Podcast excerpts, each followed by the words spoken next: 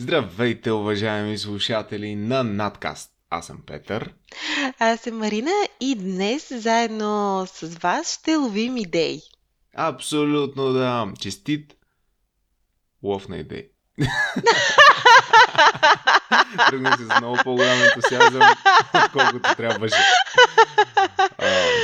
Да ловиш идеи, според мен, е доста интересно като занимание. И може да бъде изключително вдъхновяващо и енергизиращо. Така че супер ентусиазъм. Да. На мен ми хареса. Абсолютно, да. Правим записа просто в 3 часа сутринта и заради това звучи толкова ентусиазирано, ако се чудат уважаемите слушатели. Добре, ще ловим идеи. Коя е първата идея, която ще ловим?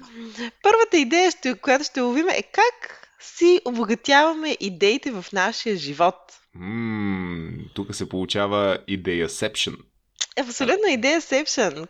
Как пешо ти ловиш нови идеи за себе си, които прилагаш в живота си?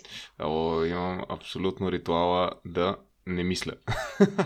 Честно казано, новите идеи ме спохождат точно когато правя нещо рутинно, колкото и да е абсурдно. Ако мия чиниите, чиста вкъщи, нещо, което правя с досада и за жалост, нали, мисля, че не съм единствения в този свят, който чисти с досада, но... ще ти кажа, аз съм ти казвала моя начин. Твоя начин? За чистене? Да, без досада. Добре, значи довършвам бързо изречението си и се връщам към въпроса ми: как ти чистиш с досада? Без досада. Идеята е, че когато правя нещо рутинно, тогава ме спохождат идеи, защото някакси мозъка ми преминава на автоматичен режим, защото това нещо съм го вършил 1000 пъти и нямам нужда от никаква, нали, психическа помощ. Не, това звучи тъпо.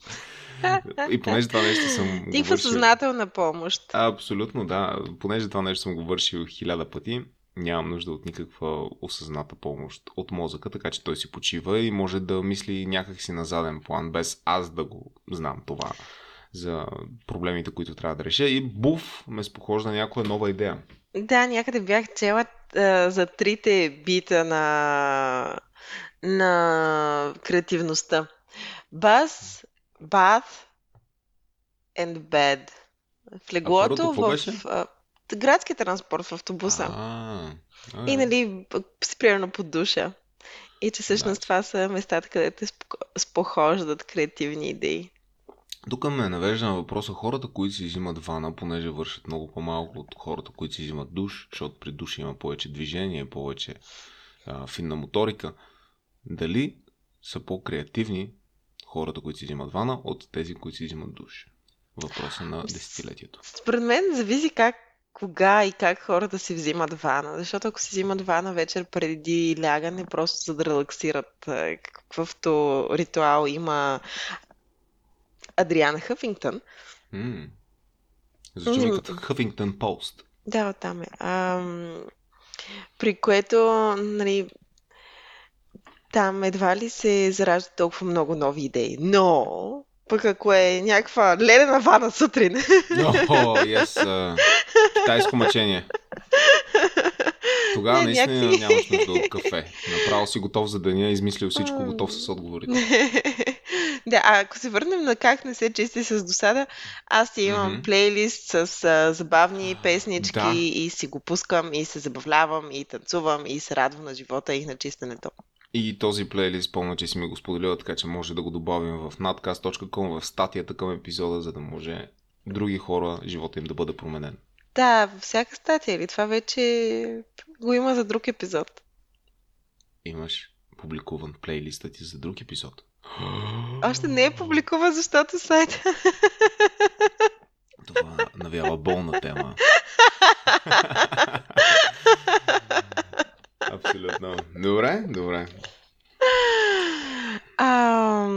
Да, така. Ти как ловиш нови идеи? Ами, аз с новите идеи съм много добра приятелка. Непрекъснато ми хрумват всякакви неща. Примерно последното, което ми хрумна преди няколко дни, беше да направя общ чат с още няколко приятелки и всеки ден да публикувам една песен в рамките на 333 дни. Защо точно 333? 3 ме е любимото число. Много харесвам 3. Абсолютно видях къде отиват нещата. И това е просто пример как нещо ми е хрумнало и съм го направила в действие. Това е готино, защото даваш пример как идеите, които мислиш, че ще имат положителен ефект върху социалният ти кръг, колкото и учителски да звучи това изречение, за което се извинявам, ти действаш по тях. Не ги оставяш само на фаза идея, което е много важно. Трябва да се действа, не само да се мисли, но трябва да има баланс между действия и мисли. Да, аз мисля кратко. И много ми харесва, когато излагам собствените си идеи или давам идеи на други хора, как те да си решат своите проблеми или предизвикателства. И това е едно от нещата, които супер много ми харесват, когато менторствам. Mm-hmm. Менторството наистина е много популярна тема напоследък. Как се подготвяш да си ментор? Това е един от въпросите, който винаги си задавам. Аз съм чела някакви гайдове и също съм била на обучения, които са свързани с менторстване. Само да те върна, има пътеводители за това как да си ментор? По-скоро пътеводител, мисля, че не е наръчници. Да. Ами да, има, разбира се. Има всякакви наръчници. С всякакви неща, стига да се прозрови човек, може да намери. Също съм им чела и наръчник или насоки как да бъда менторирана. Има... това е интересно. Защо са ти насоки как да бъдеш менторирана? Ами всъщност, ако имаш такива насоки, можеш да бъдеш по-осъзнат в целия процес и да вземеш максималното от ситуацията. Защото ако примерно ти искаш да ме менторираш, т.е. аз искам ти да си ми ментор, обаче аз нямам никаква идея нито за какво искаш ти да ми помогнеш, нито в какво ти си специалист и нито къде искам да стигна и просто искам да си ми ментор, защото ти си кефя. Защото си чула думата ментор и това е яко. И нали, най-вероятно няма да излечем много от този процес, ако го сравним с това, ако аз имам конкретна цел, която искам да стигна. Проучила съм ментори, които могат да ми помогнат. Видяла съм се с тях преди това по един или друг начин, повод, за да усетя тяхната енергия и те като хора дали ми пасват, кой ми пасва. Съответно, след като ти си приял да си ми ментор, съм казала, Иво, искам да стигна ето тук, как ще ми помогнеш, защото знам, че ти си минал през това, какво да правя. А това не е ли част от работата на ментора? Той да вземе този човек, който ще менторира, ако се е съгласил да му бъде ментор, той трябва да знае каква е крайната цел, защото човек не си избира ментор просто защото човек е готин. Човек си избира субективно понякога ментор, но той си го избира субективно, защото вижда в ментора нещо, което той иска да постигне. И ментора не му ли е част от задължението, в кавички задължение, но не му ли е част от работата да помогне на човека, който менторира, да осъзнае какво желае точно от ситуацията и да му помогне да го постигне, ако е в неговия кръг на възможности. Ако не, просто да го насочи към по-подходящ ментор, защото това също е опция. Според мен и двете са възможни. Кратко, просто в точно, ясно. Единия случай от ментора се изискват определени коучинг способности, докато в другия случай менторирания човек е по-активен, което според мен е ключовия момент. Този, който е менториран да бъде активната страна, защото в крайна сметка той иска да научи повече. А за мен образованието и ученето на първо място започва с вътрешната мотивация на човека, който учи. Абсолютно. Съгласен съм тук на 100% с теб. А какво ти е мнението за така наречените псевдоментори? Напоследък, нали, това е много наболяла, много прочута дума и много хора искат да бъдат ментори. Прочитат една книга, гледат две клипчета в YouTube и вече се пишат за ментори, за лайф коучове, за хора, които знаят живота и неговите препятствия и как точно да се справиш с тях.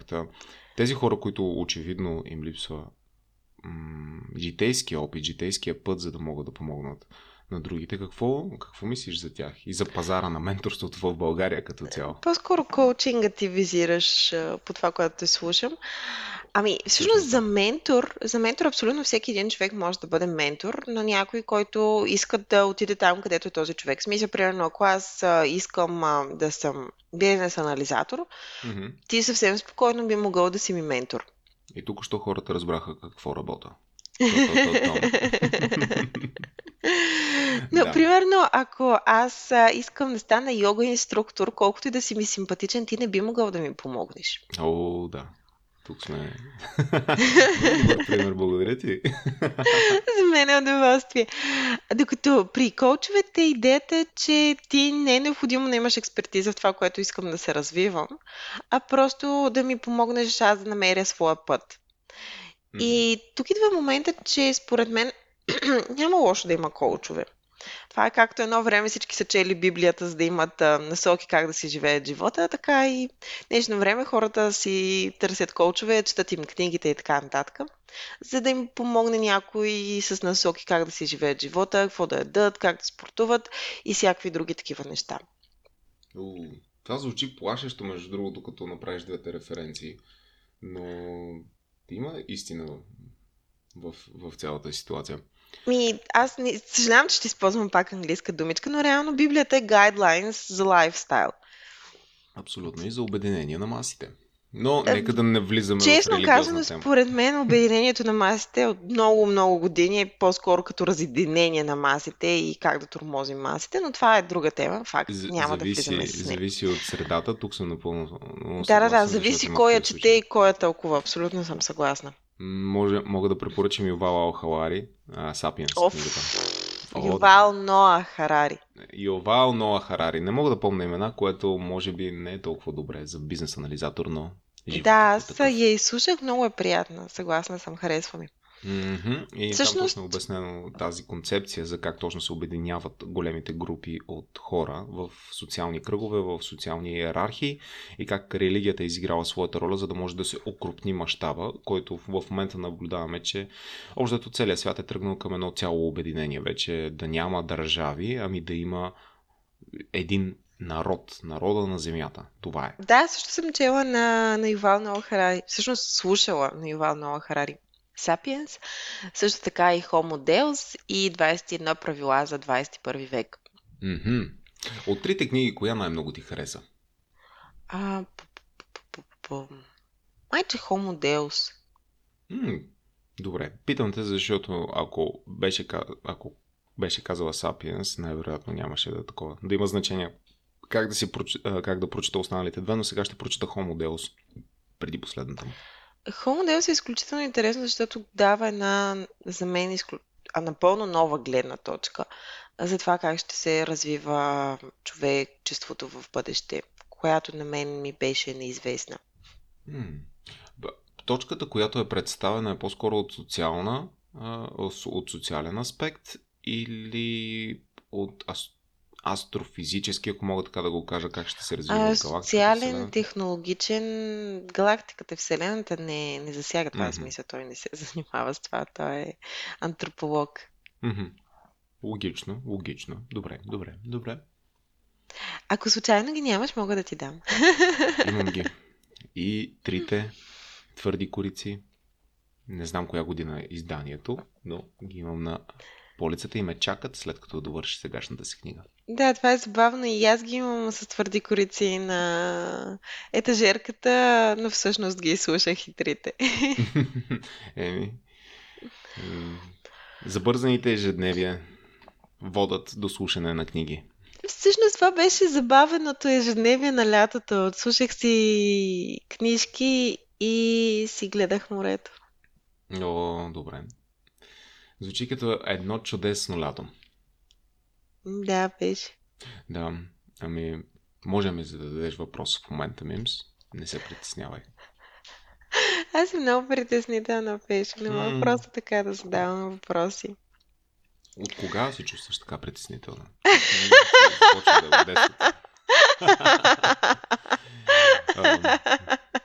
Добре. Къде бяхме стигнали с темата? Ми свършихме за Ювал Ной Харари и... Добре, чакай се. И говорейки за менторство и коучинг, това като цяло са разновидности на учителя. За мен това е някаква разновидност на професията учител. И учителя пък от своя страна, ако се замислиш, това е човек, който просто преподава някакви умения на група от хора или на единичен човек, нали? Ако отидеш на частни уроци, винаги формата ще е едно към едно. Как е най-ефективно да се извършват тези обучения? Замислила ли си се, примерно, защо не казваме на коучовете учители, защо не казваме на менторите учители, но всъщност в основата си те вършат едно и също нещо? Ами, някои ментори малко и обучават. За мен обучението по принцип е най-добрият начин за учене. В смисъл такъв, аз ако искам да науча нещо и съм прочела примерно 5 книги, ако на теб ти направя вебинар за темата, на която са тези книги, аз ще затвърдя много повече знанията си. Mm-hmm. Те, менторите, не се казват учители, защото те не преподават толкова много, колкото споделят личен опит и истории. Да, могат да кажат, направи това и да дадат някакви насоки, но не е като да са учители. Но са много близки двете неща. Примерно в йогата аз предпочитам да ходя при инструктори, които не са просто йога инструктори и подхождат към йогата като физическа дейност, едва ли не е спорт, а по-скоро хора, които са духовни и са по-близо до йога учители, отколкото просто инструктори. Но и при двете, и при менторите, и при йога инструкторите практиката е в много по-голяма степен застъпена, отколкото теорията. Докато при учителите и коучовете бих казал, че при тях теорията е на много по-високо ниво, отколкото практиката. Може би при учителите всъщност е балансирано, защото те ти преподават нещо и ти след това трябва да го упражниш, за да можеш да го усвоиш. Докато при коучовете те само ти преподават някаква теория и те насочват как да откриеш правилното нещо в живота си, но те не извървяват този път с теб, те не помагат много за корекции в повечето случаи. За мен коучовете нямаш толкова много теория. В смисъл такъв, аз когато съм водила коучинг сесия, не е имало теория, а по-скоро съм си задавала въпроси на човека, с когото съм работила. Mm-hmm. И съответно... той ти връща отговори под формата на теория. Не бих казала, че е теория. Mm-hmm. Как си живееш живота не е теория, поне за мен. Или по-скоро това, че намираш отговори в себе си за неща, които не си осъзнал, не е толкова теория, колкото осъзнавания. Поне аз така си мисля. Okay. Но учителите е много важно, според мен, да имат определен подход към учениците. И ако могат да подхождат и индивидуално. Факт. Но това вече навлизаме в темата за менажиране на ресурсите. За да можеш да подхождаш индивидуално към учениците, трябва да има определен брой учители на определен брой ученици. Ако говорим за конкретно професията учител, където в повечето случаи се обучават групи. В коучовете винаги са групи, като често има моменти формат 1 към 1. Менторството до сега не съм чул за групово менторство. Дали има такова нещо? Ами, сигурно е възможно и аз по-скоро не съм попадала, но си представям, че в някакви кръгове за споделяне на знание може да се случи нещо такова. Това ще е интересна концепция. Семинар. Ментор. Менторстване, примерно, в как човек да си намира хора, с които да се среща и да излиза на срещи, за да започне връзка с тях. Така наречения speed dating. Ами това може би е в сферата на лайф коучовете, как да намериш половинката в живота си и така нататък. Ако аз ти казвам прави това не е коучинг, това си е живо менторстване. Съмнявам се някой да може да ти каже конкретни стъпки как да намериш половинката в живота си. Има много хора, които си мислят, че всичко работи за всички. Примерно... схвани мъжа на матюха си и той точно това обяснява различни техники за това как да си намериш човека до себе си. Много добре. Може и да има някакви техники как да се запознаеш с хора, но да намериш половинката в живота си е доста субективно, защото половинката е различна за всеки един човек. Да, така е. Кажи го обаче на всички дейтинг. Всички дейтинг хора. Да, гората и така нататък. Ако не ме чухте, моля да превъртете записа 5 секунди назад. Да, добре. Еми хора, въведахме ви в света на менторството, в света на обучението. Надяваме се, вие се заинтригува темата, защото може да откриете много интересни материали и за менторството, и за коучването, и за учителстването, и за обучението. Радваме се, че бяхме с вас този ден. Аз бях Петър. Аз съм Марина. И ви пожелавам да ловите идеи всеки ден с интересни книги, интересни хора, интересни подкастове, интересни статии и да разнообразявате живота си непрекъснато. Абсолютно. До чуване!